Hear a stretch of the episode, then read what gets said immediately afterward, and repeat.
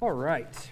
Um, your packet that you got when you came in uh, should have not only the verses on there, um, some thing I'm going to touch on in just a moment on the back, um, and then uh, the main uh, worksheet that we're going to be working through tonight.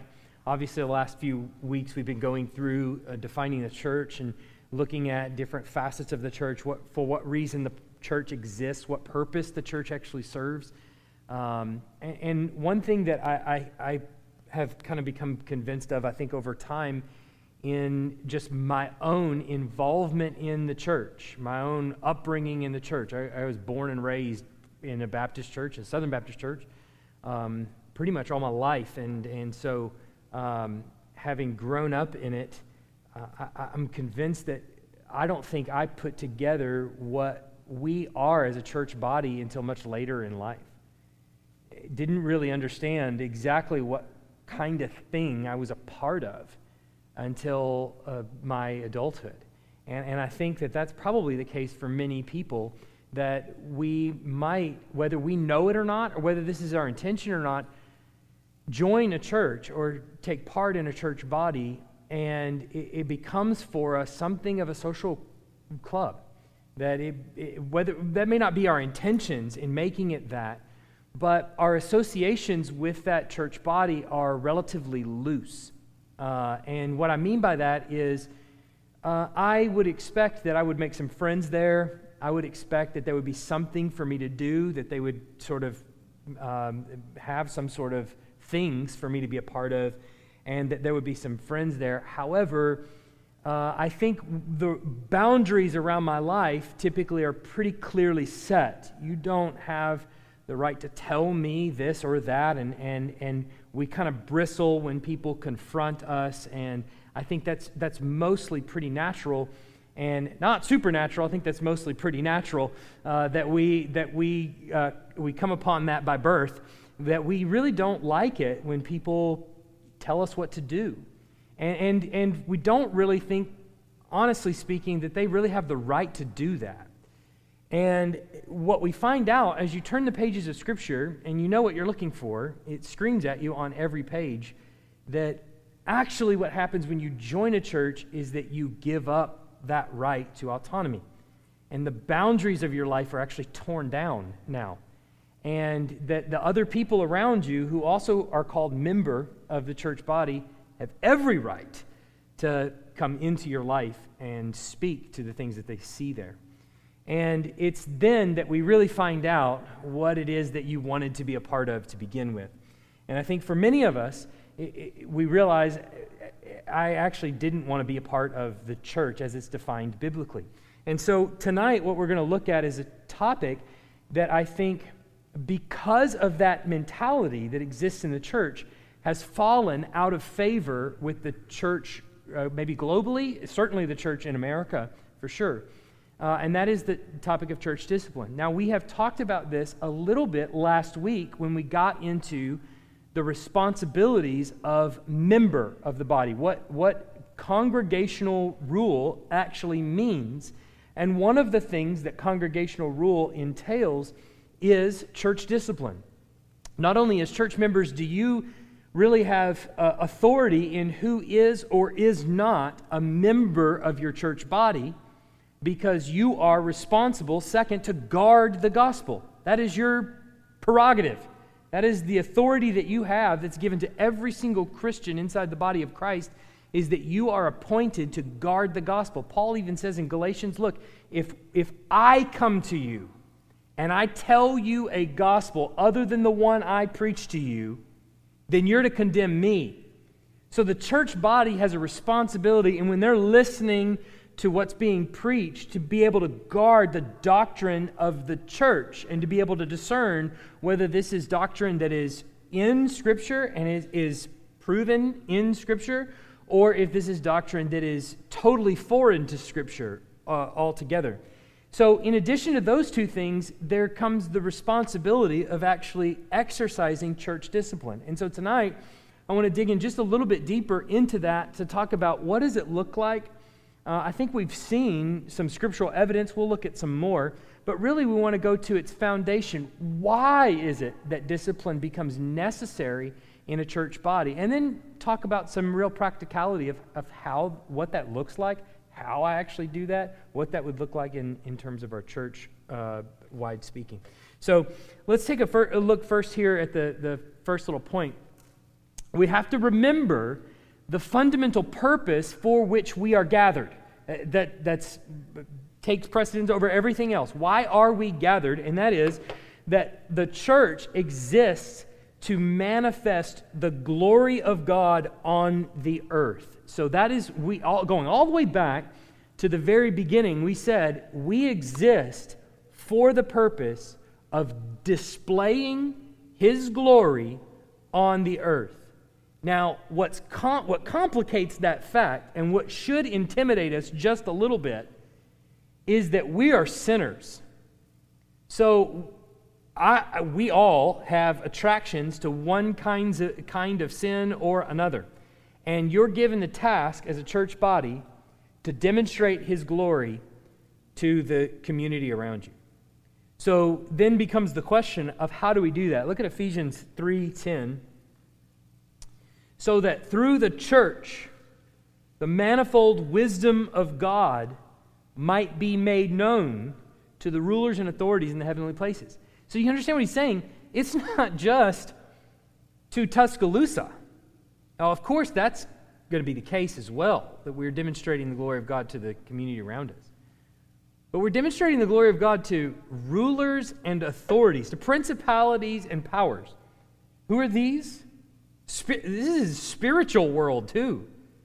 Our, our fight is not against flesh and blood, but against principalities and powers of this present darkness. We're, we're, we're to demonstrate God's salvation to Jew and Gentile to beings that thought that that could never happen. That it was impossible for humanity to be redeemed. That we, as a redeemed group, are demonstrating God's glory even to them. And in the context of Ephesians, there, he's talking about the unity between Jew and Gentile. Jew, Jew, and Gentile were separated, they were alienated, hostile in mind, they were way out there, estranged, and God, through Christ, brought them together and created one new man in Christ. And this is an example of his glory, not only to the world around us, but to principalities and power. So, what then that means is that if we go all the way back into the Old Testament, we see that Abraham and his descendants were to be his special people. That's how they were created, a people for his own possession. And he reiterates to them time and time again that their holiness, the holiness of the people of Israel, is to reflect his own holiness. This is told to them time and time again that a people that are gathered together in my name are supposed to reflect my glory. And so he preserves his witness to the nations through establishing his covenant there at Mount Sinai, which we see detailed in Exodus, Leviticus, Numbers, and Deuteronomy, and into the time of the writing of the prophets. Look at Leviticus 19 1 to 2. He says, And the Lord spoke to Moses, saying, Speak to all the congregation of the people of Israel and say to them, You shall be holy, for I, the Lord your God, am holy. Look at Leviticus 11 44 to 45. For I am the Lord your God. Consecrate yourself, therefore, and be holy, for I am holy. You shall not defile yourselves with any of the swarming things that crawl on the ground, for I am the Lord who brought you up out of the land of Egypt to be your God. You shall therefore be holy, for I am holy. Look at Leviticus 20, verse 26. You shall be holy to me, for I, the Lord, am holy, and have separated you from the peoples, that you should be mine. So we have this precedent set for the people of Israel that the precise reason why you are to be holy is because you're called by my name. Period. I'm holy, and the way I want to be represented to the rest of the world is as holy. This is precisely the problem with Adam, isn't it? That God is represented by Adam. Adam is effectively a vice regent for God, a representative on the earth, capable of exercising rule and dominion and his rule. That's what he says. Let us make man in our image. And let him have dominion over the fish of the sea and the birds. So he, he mankind, Adam, is supposed to rule in, in God's stead on behalf of God as something of a vice regent. And the problem with Adam is that he sins. And that is not how God wants to be represented. So when he calls together the people of Israel, he gives them precisely the same task. You are to represent me, and you are to be holy because I am holy. You can't represent a whole, something holy if you're not holy. So you have to be holy because he is holy. Now he sets forth in this, in this law a distinction between clean and unclean. And, and this becomes a very difficult task for us as we read through the text of Scripture because we get to clean and unclean, and in our mind, we translate that to sinful and not sinful, right?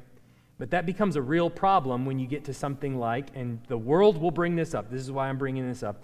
When you get to something like um, a, a woman's cycle, she is called unclean. Is that sinful? Well, a lot of people in the world read that and they translate that to sin. Well, oh, this is what the Bible thinks of that. And so she's sinful? What are you telling me? This is crazy. That's archaic, and we're moving away from that. That's not at all what it's saying. The reason that people become unclean when they touch dead bodies or during that time of month or anytime there's blood involved is because that is a symbol, blood is, of death.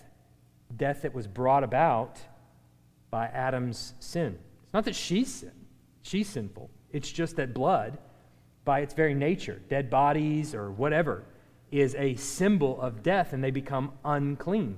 You cannot God is not going to interact in that capacity with us while we carry about the signs of death. And the same is true of the holiness and the unholiness that's there represented in Leviticus. So, Israel exists with this testimony of God's faithfulness to his promises to Abraham. And the individuals then are excluded from the community by means of this Levitical code when they become unclean.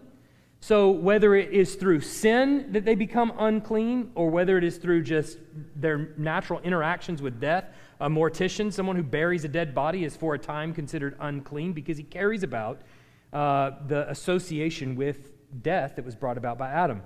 And so th- there is a, a provisions made in the Levitical code for all of this, for man to continue to interact with God and to represent him in the utmost of holiness in spite of the fact that he is not holy. He lives in a dead and dying world, and he himself is dead and dying. So, but, but we also see in the Levitical code a, a sharp division one between the sin of an individual or the uncleanness of an individual, and then special kinds of sins that were, well, for lack of a better way of saying, heinous, right? when uh, what, what we're reminded of is there are serious sins that involve capital punishment, where the person is to be absolutely cut off entirely and severed from all of the Abrahamic promises. And what the people of Israel are to be reminded about is that it's an honor to belong to God's people, and membership in God's covenant community has both obligations and privileges. They're both involved in the body. Yes, there are obligations involved, and there are privileges involved in the body. Uh, look at Leviticus 17, verse 10. If any one of the house of Israel or the strangers who sojourn among them eats any blood, I will set my face against that person who eats blood, and I will cut him off from among his people. I myself will set my face, in Leviticus 20, verse 3 to 5, I will set my, my face against the man and will cut him off from among his people because he has given one of his children to Molech to, my, to make my sanctuary unclean and to profane my holy name. And if the people of the land do at all close their eyes to that man when he gives one of his children to Molech and do not put him to death, then I will set my face against that man and against his clan, and will cut them off from among their people, him and all who follow him in whoring after Molech. Exodus 30, uh, verses 37 and 38. And the incense that you shall make according to its composition, you shall not make for yourselves. It shall be for you holy to the Lord. Whoever makes it any like it to use as a perfume shall be cut off from his people. Uh, Leviticus 7 20 to 21. But the person who eats of the flesh and the, of the sacrifice of the Lord's peace offerings while an uncleanness is on him, that person shall be cut off from his people. And if anyone touches an unclean thing, whether human uncleanness or an unclean beast or any unclean, detestable creature, and then eat some of the flesh from the sacrifice of the Lord's peace offering, that person shall be cut off from his people. You get the idea time and again. He reminds them that they are cut off from the people when they violate his laws so grievously as to kind of shove it in his face after he's already set forth what the parameters are when they go to the take it to the next step of um, of violating those commandments willingly he it, they are to be cut off from the people even to the extent that those who don't cut off the man who's supposed to be cut off they will also be cut off there's an obligation that comes with being a member of the body of Christ or a member of, of God's people. And, it, um, and, and it, it has certain obligations to it. So then when we get to the New Testament, the church is called to exercise um, discipline because of an expectation of holiness that remains on God's people.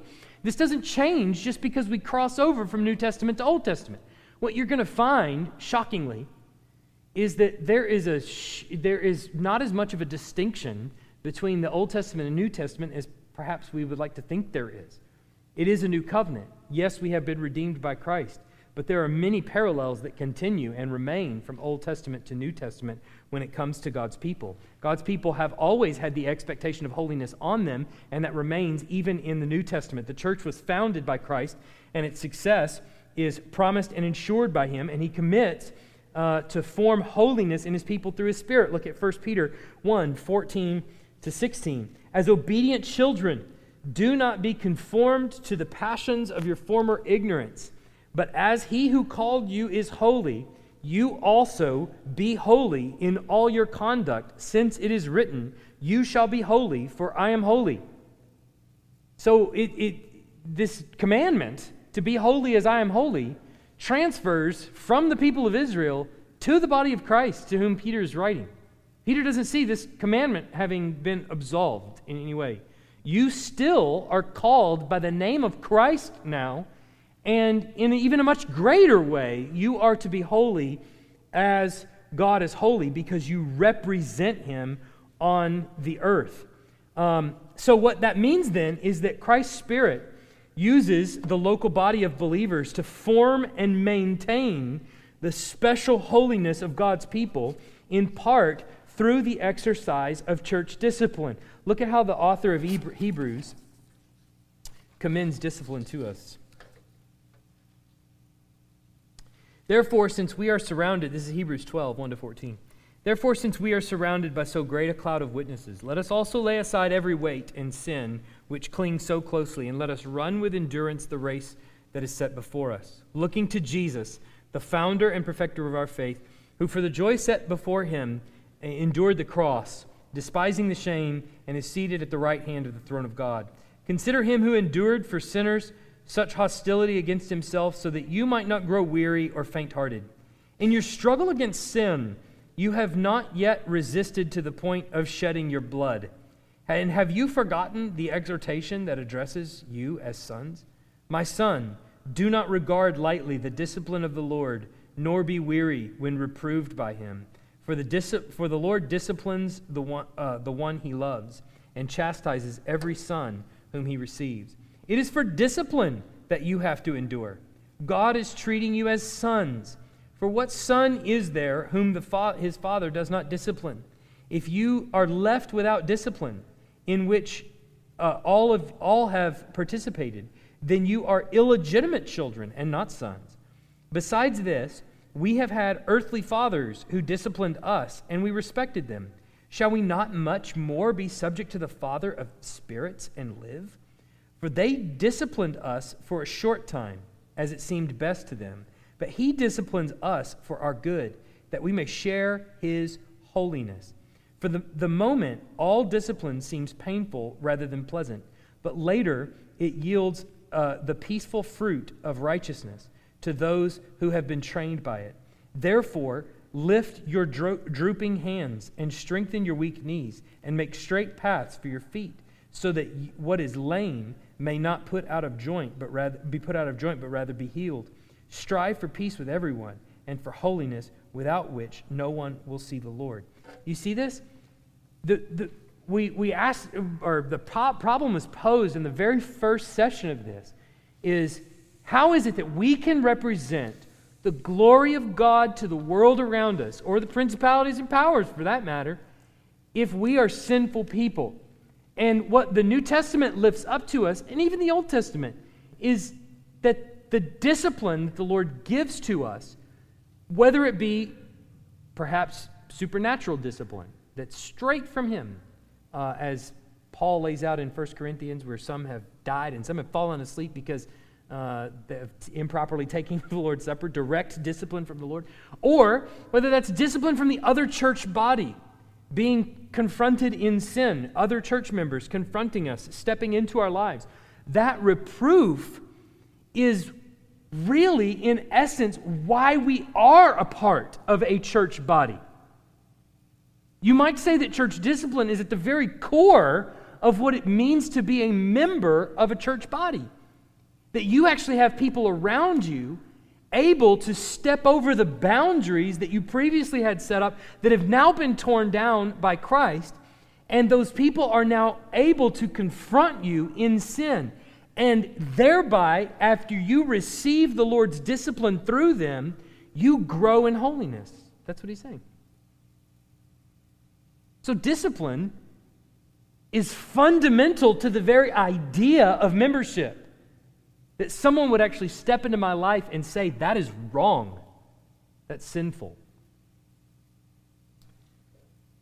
All right. Part of that discipline occurs through the interaction of the people as one member of Christ's body cares for another. That's, I'd say, most commonly church discipline is not a supernatural intervention in the, in the sense where it's just God and you disciplining you. That happens, of course, as we've said, but it, it's not only that. And I would say probably not most commonly is it that. Most commonly is it the Spirit working through another member of the body of Christ to confront you and to correct you. Look at Galatians 6 1 to 2. Brothers, if anyone is caught in any transgression, you who are spiritual should restore him in a spirit of gentleness. Keep watch on yourselves, lest you too be tempted. Bear one another's burdens, and so fulfill the law of Christ. 2 Thessalonians 3 6. Now we command you, brothers, in the name of our Lord Jesus Christ, that you keep away from any brother who is walking in idleness and not in accord with the tradition that you received from us. 2 Thessalonians 3 14 to 15 this finishes the thought. If anyone does not obey what we say in this letter, take note of that person and have nothing to do with him, that he may be ashamed. Do not regard him as an enemy, but warn him as a brother. So, what, what form is that to take?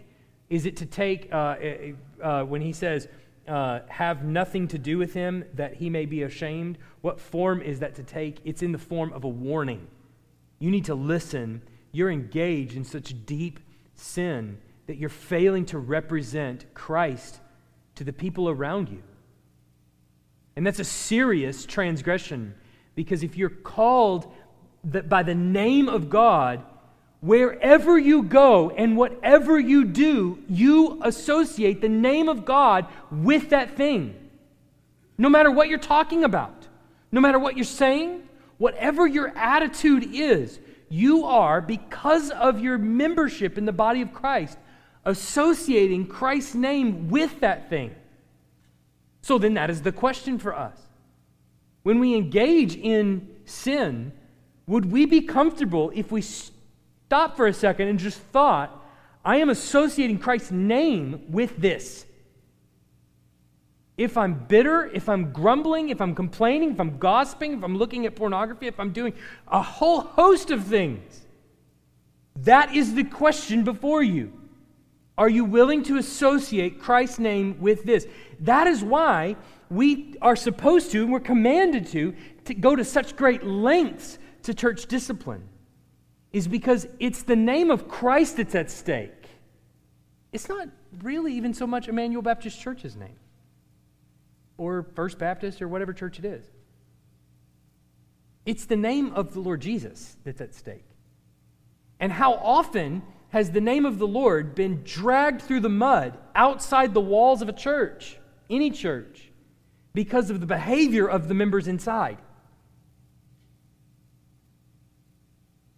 But when the church actually clarifies the gospel for a person, that's sin and it's not tolerated.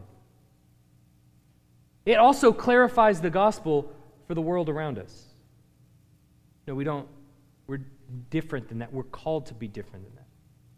And he, he even says in Hebrews, he's challenging those who are being disciplined to respond positively to it, to understand what that discipline is. And God's children actually do respond positively to it because they're his children. So, this concept of church discipline obviously can culminate in something like exclusion from the church or excommunication from the church. And we find that in Matthew 18, verse 15. He says, If your brother sins against you, go and tell him his fault between you and him alone. If he listens to you, you have gained your brother. But if he does not listen, Take one or two others along with you, that every charge may be established by the evidence of two or three witnesses. If he refuses to listen to them, tell it to the church. And if he refuses to listen even to the church, let him be to you as a Gentile or a tax collector. So he, Jesus is going through the steps that should be taken, and he outlines at least three things. First, there's a private confrontation, you and him alone, he says. Then there's a small group confrontation two or three, perhaps maybe a few more.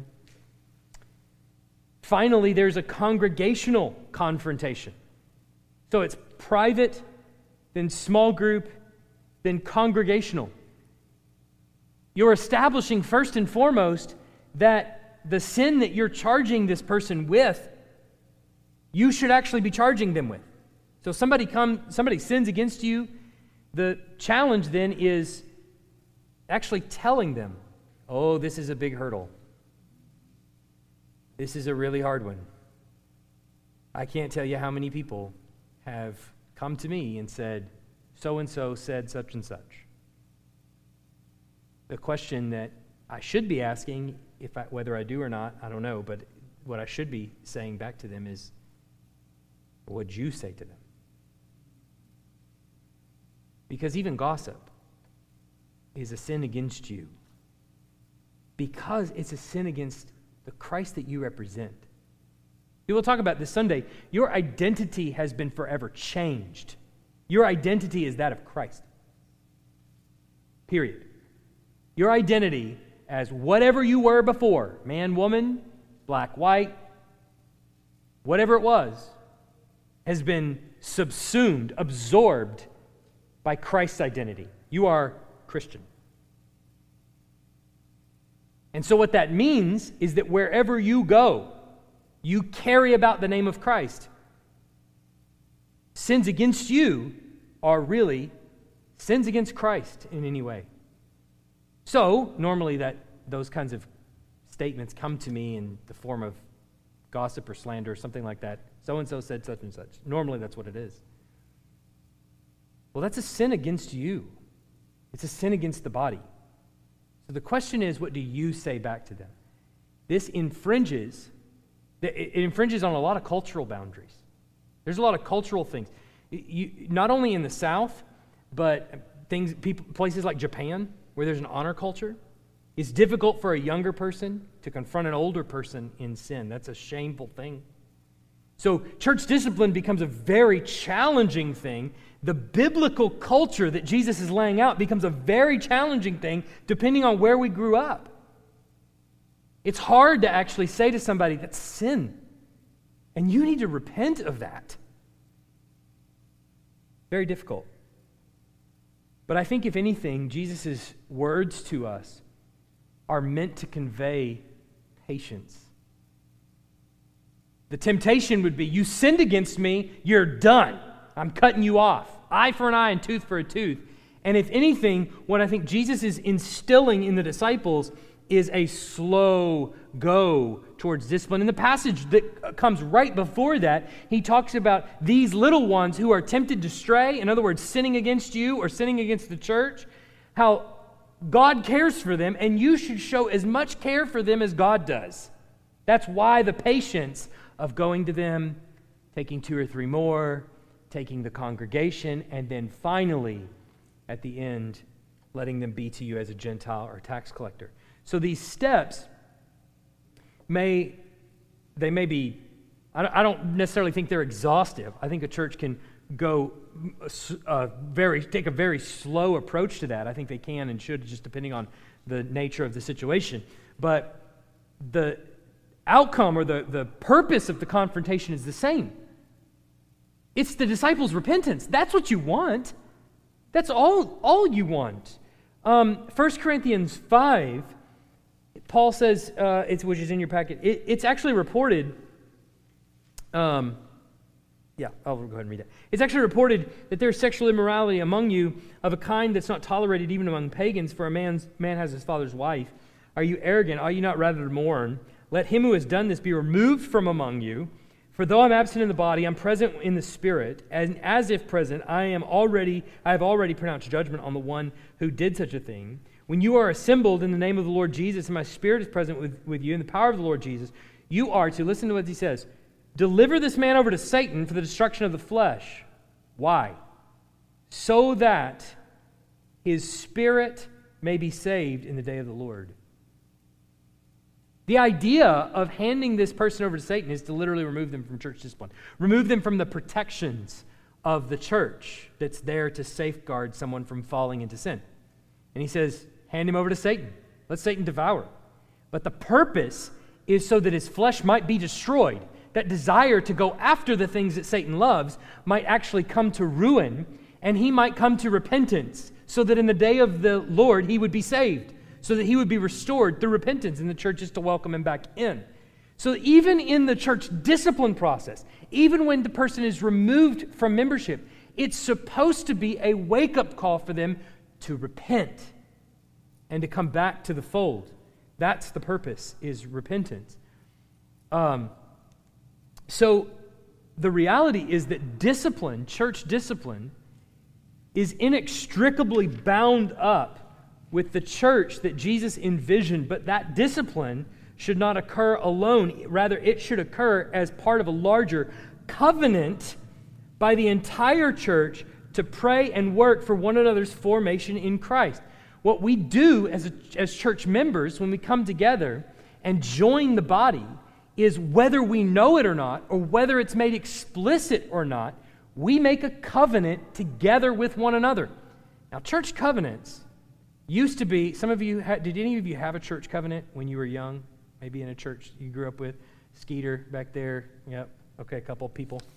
Look on the back of your handout. This would be an example of something like what a church covenant would look like. This is a covenant that members take together. They understand that this is what I mean when I say I'm a member of the body of Christ. And in violation of this covenant, if I wander from this covenant, that's when the church needs to do something about me, right? That's basically what you're saying in church membership. So let's, let's kind of read, go through this together. Having, as we trust, been brought by divine grace to repent and believe in the Lord Jesus Christ and to give up ourselves to Him, and having been baptized upon our profession of faith in the name of the Father and of the Son and the Holy Spirit, we do now, relying on His gracious aid, solemnly and joyfully renew our covenant with each other. We will work and pray for the unity of the Spirit and the bond of peace. That's scriptural? Absolutely. That's what we should be doing. We will walk together in brotherly love as becomes of the members of a Christian church. Exercise an affectionate care and watchfulness over each other, and faithfully admonish and entreat one another as occasions may require. So far, biblical? We will not forsake the assembling of ourselves together. Uh oh. Oh, wait. Oh, no. Nor neglect to pray for ourselves and for others. It's straight out of Hebrews 10. We will endeavor to bring up uh, such as may at any time be under our care in the nurture and admonition of the Lord, and by pure and loving example to seek the salvation of our family and friends. We raise our kids in the fear and admonition of the Lord, straight from Scripture. We will rejoice at each other's happiness and endeavor to, with tenderness and sympathy, to bear each other's burdens and sorrows. We will seek, by divine aid, to live carefully in the world, denying ungodliness and worldly lust, and remembering that as we have been voluntarily buried by baptism and raised again from the symbolic grave, so there is on us a special obligation now to lead a new and holy life. Scriptural? Yeah, so far. We will work together for the continuance of a faithful evangelical ministry in this church as we sustain its worship, ordinances, discipline, and doctrines. We will contribute cheerfully and regularly to the support of the ministry, the expenses of the church, or the expenses of the church, excuse me, the relief of the poor, and the spread of the gospel through all nations. So far, scriptural? Not expanses of the church. yeah, yeah, yeah. Let's slip that in there now. Uh, nine, we will, eh, we will, when and if we move from this place, as soon as possible, unite with some other church where we carry out the spirit of this covenant and the principles of God's word. They don't necessarily have to have that covenant, but the gospel needs to be preached, and this is what needs to be expected of us. May the grace of our Lord Jesus Christ and the love of God and the fellowship of the Holy Spirit be with us all. Amen. What are we doing in this covenant? We're just affirming what the scriptures actually command of us. But we're also setting before the church what the expectations of me as a member really are. How can you walk around in, a, in the church as a member and not know what anybody expects of you? That's asinine, right? And, and sometimes for uh, maybe if you, if you haven't grown up in this or don't totally understand, or maybe you're coming to Christ for the first time, and how can you be expected to catalog all of the Scripture and what all things are commanded to you all at once? That's part of what the church covenant reiterates in membership is that this is what I'm signing on for. This is what I want to be a part of. What line item on that church covenant would you say, I don't want to be a church, a part of a church that does that? Well, none of them. I mean, that, that is essentially the definition of a, of a Christian and, and, and a church body. So it's, it, that's what membership is it's, it's people coming together and covenanting together. But that interferes so much with the way that we understand church membership. My relationship to Jesus is me and me alone. You have no responsibility in my relationship to Jesus. He is my personal Lord and Savior. Well, that's not entirely what Scripture is calling. Calling you to be a part of a body So then, what does Paul say? Paul calls back to this Old Testament, what we talked about last week, this Old Testament congregational practice of discipline when an individual is caught in sin, that you're to purge the evil person from among you. We saw that's repeated, reiterated time and time again in Deuteronomy. As the people are called by the name of the Lord, they're called to represent his holiness. And if someone violates his holiness, then they are to purge the evil person from among them. Right? Now, here we have Paul reiterating at the end of 1 Corinthians 5, uh, in verse 11, or verse 12, for what have I to do with judging outsiders? Is it not, excuse me, is it not those inside the church whom you are to judge? God judges those outside. Purge the evil person from among you. He just pulls that right out of Deuteronomy and places it right here as an obligation of the church. Same obligations that the community around Sinai had, you as a church body have in church discipline to purge the evil person from among you. Paul obviously took those words, I kind of got ahead of myself here, but took those words straight from Moses to expel those who, who worshiped other gods, who give false witness, who practice premarital sex, adultery, or certain kinds of slavery. Uh, that's all in the law of Moses. He applies this now to a person who has his father's wife, assuming that would be probably like his stepmother. Um, so, though the offender, this is where the Christian church exercises an, an immense amount of grace. Um, the offender who had once claimed Christ, his claim held no credence because of a lack of repentance. Now, on the evidence of repentance, that gives, that gives testimony to the fact that the Spirit is dwelling within. So when he comes to repentance, he's welcomed back in the body of Christ, not because, well, finally, you did what's good. But repentance is a sign of the indwelling Holy Spirit, a sign that you're a part of the body of Christ. And that's why you're to be welcomed in. Because the church is supposed to, the boundaries that the church is supposed to draw around membership is inside and outside the body of Christ. That's what we're doing. So a person shows no evidence of being a member of the body of Christ, no evidence of repentance, which is a sign of the indwelling Holy Spirit. They're outside the body of Christ. Evidence of repentance, inside the body of Christ. Get it? So, the nature of exclusion Paul commanded is excommunication. And what that typically looks like in a church body is not get out of our building, you're not welcome here. It's exclusion from the Lord's table. That's the covenant that we're making together. Every month that we take of the Lord's Supper, we're re upping the covenant, essentially. We're saying this covenant of Christ's blood still applies to me. My identity is in Christ and is signified as such by taking of the Lord's Supper. The person who is under discipline, the person who is, shows no evidence of membership in the body of Christ, that they're not a member, that cup, Paul says, makes us one body. Well, if they show there no evidence of the fact that they're part of the body, that's what they're removed from, is the Lord's table. You can't take the covenant of, of having Christ's blood apply to you if, if you remain unrepentant in sin.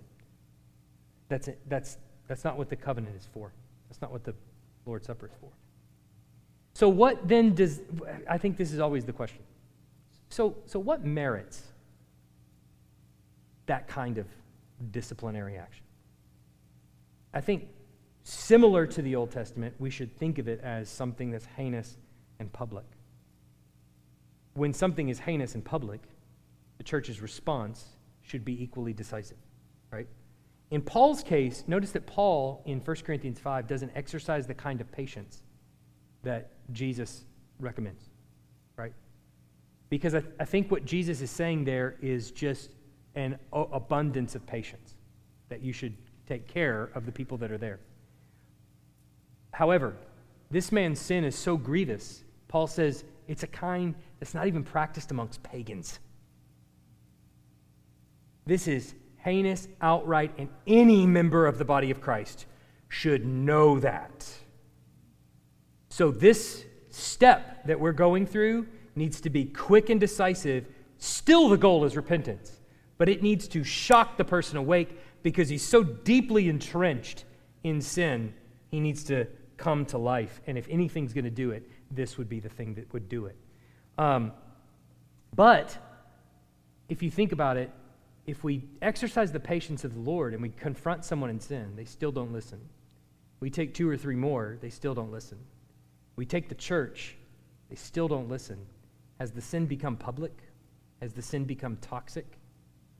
Have they shown evidence that they, they're not a part of the body of Christ because they refuse to repent? Yeah. So then the, what do we do? Remove them from membership. As long as you refuse repentance, that's what membership is. Remember, what this is is not a witch hunt. This is not trying to find people that sin and go, let's cut them off. We're all in that boat. Every single one of us. It's not a matter, it's not a question of sin, it's a question of repentance following sin. Does the person remain unrepentant of sin? That's the question. All right. Um, so, church discipline done correctly might bring the sinner, sinner to repentance, but it will always faithfully represent the gospel. Because it will declare for everyone that the church body is a repentant church. And it will tell the world yes, we represent the glory of God. No, we don't do it as perfect people. And here's how we know we don't do it as perfect people when we're called to repent, we repent, right? The person who remains unrepentant in sin is the one claiming to be perfect. And that's the problem. Do you understand? They're the ones claiming to be perfect. And we can't have that inside the body of Christ because if the standard is perfection, and that's what it requires to represent God's glory in the world, we're in trouble.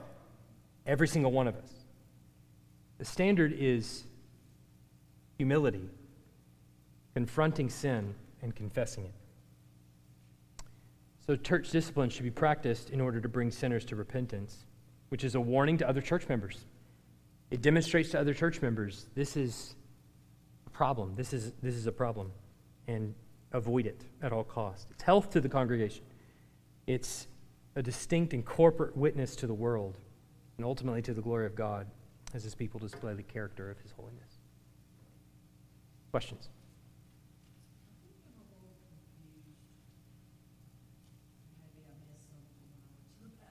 Okay.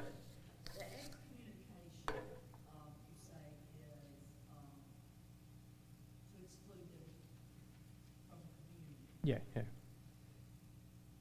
Where does that happen? That happens from the very get-go, uh, of when one goes to another? No. No, no, no. That, that, see, that's the point of church discipline. Like the first step of you going to somebody and confronting them, that is church discipline. Two or more, that is church discipline. What excommunication is, when the church goes to them, they still remain unrepentant. Okay, so after the third, Yeah, three strike, okay. correct. It's, it's a, yeah, yeah, I hate to put it that way, but it's, you get the idea, yeah. That's why I stopped. Yeah, yeah, yeah. So, so what is sending them out from the body? What do you mean? What's the difference between the excommunication and then, and then sending them, uh, taking their membership away? Nothing. That is the point. Is that the membership in the church body? Um, what, what should I say? Um, uh, being in good standing with the church body in your membership. That's participation in the Lord's Supper. So that a lot that that enables a person to have participation in the Lord's Supper. When someone is is either unfaithful in a number of different ways and remains unrepentant, when they're excommunicated, removed from church membership, that is also removed from the Lord's table. You're, you're no, we, Okay. we can no longer affirm faith that you actually have in Jesus Christ, and only those who belong to Jesus can take of the elements. I mean, we, we draw, uh, some people will call it fencing the table, but we draw a fence around the table. I do every time we take the Lord's Supper, Okay, so under a number of circumstances. Still sit, I, I, when I think of taking someone's membership, I'm thinking of sending them out. Sending them packing, like, like, get away. Well, them out the door, them out the door. No. But, yeah, but no, they're, they can, they're still in. Sure, they're to us like a Gentile or tax collector, meaning, meaning that the church understands that this person is one you need to share the gospel with.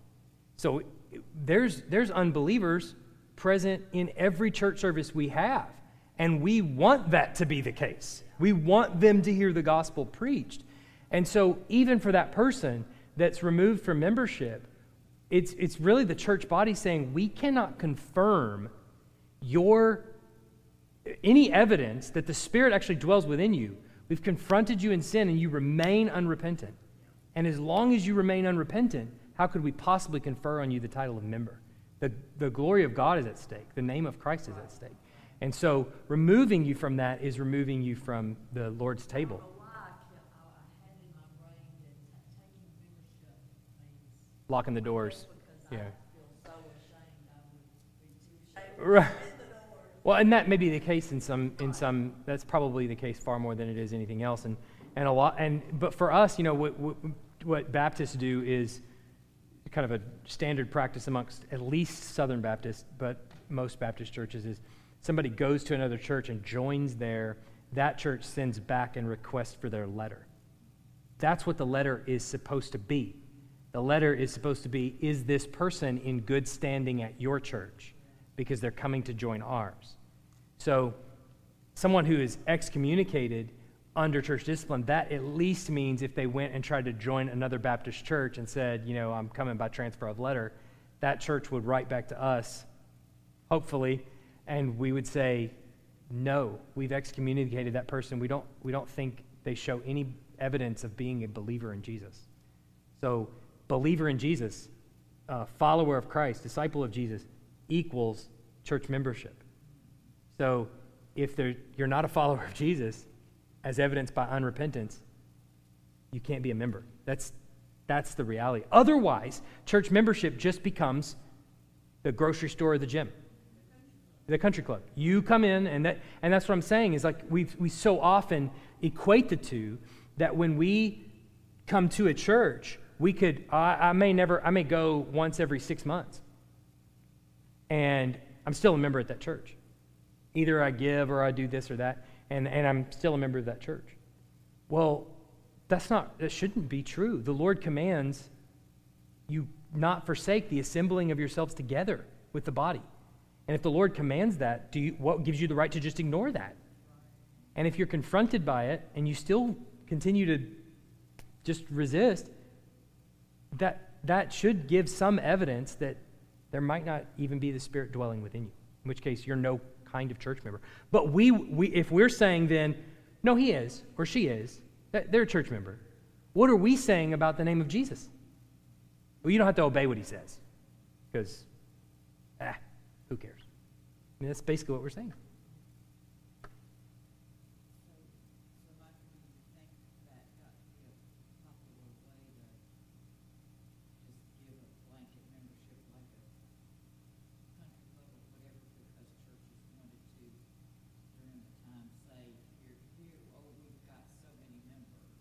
Sure. Yeah, so the question was do you think it was do you think it was a matter of trying to like kind of boost numbers and like kind of see look how many members we've got and things like that i, I think i can't begin to say all of the reasons but i would i would hone in on that one pretty quickly because revivalism came in that kind of idea that spirit of revivalism where it's like we can produce conversions in people and things like that and, and all of those kinds of things whether, rather than um, rather than understanding someone coming to salvation as them coming to confront sin and repent of it, we saw it as a means of like walking down an aisle or doing this, that, or praying a prayer, and that became salvation. And, and when we do that, basically we think we can produce it. Uh, just look up Charles Finney. Uh, all of those Southern Baptist, a lot of the Southern Baptist traditions that became in vogue in the 1900s were produced by him, and he may not have even been a Christian. And, um, and so we started doing that kind of revivalistic thing and we started counting numbers. We started uh, looking at all kinds of different, um, you know, uh, altar calls and things like this that were all Finneyism stuff, Second Great Awakening, uh, all that stuff. And so we, we started trying to produce that. And uh, the disappearance of church discipline happened, eh, you know, kind of coinciding with that. So there's, there's no question in my mind that, yeah, some of the revivalistic tendencies produced a lot of that. Charles Finney. Charles Finney.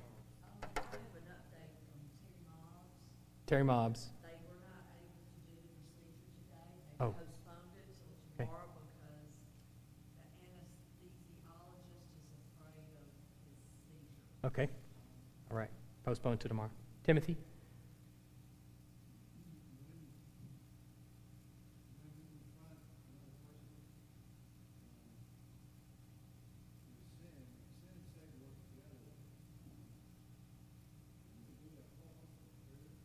Yeah. Oh, yeah. Yeah.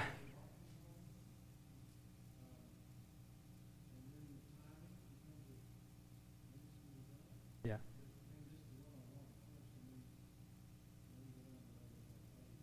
Yeah. Yeah. Um,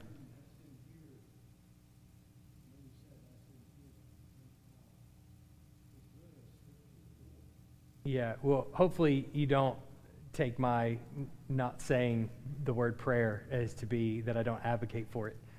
Um, not only do we pray lots here in the service, we do have prayer meetings and things like that throughout the week. I do see the importance and value in prayer, and never would I try to say that church discipline should be hap- should happen absent of prayer. Um, of course, that's not at all what I'm saying.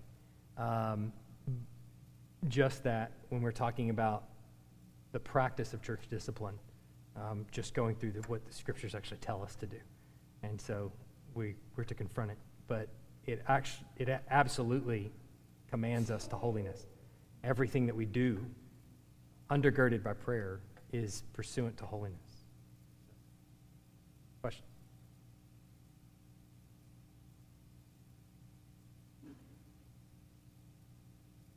All right, let's pray. Heavenly Father, we're so grateful for time to gather together and study your word and think through what we are as a church body. Pray for the seriousness with which this topic comes to us and perhaps even a heavy heartedness as we think of those um, who remain in, in unrepentant sin. We pray that you would wake them up, that you would help us to have the boldness to confront lovingly that they might come to repentance. We pray that this would be ever and always on our mind as we seek to care for those that are around us. We pray also that you would make us holy, even as you are holy. Pray that that would be also on the forefront of our mind. In Jesus' name, amen.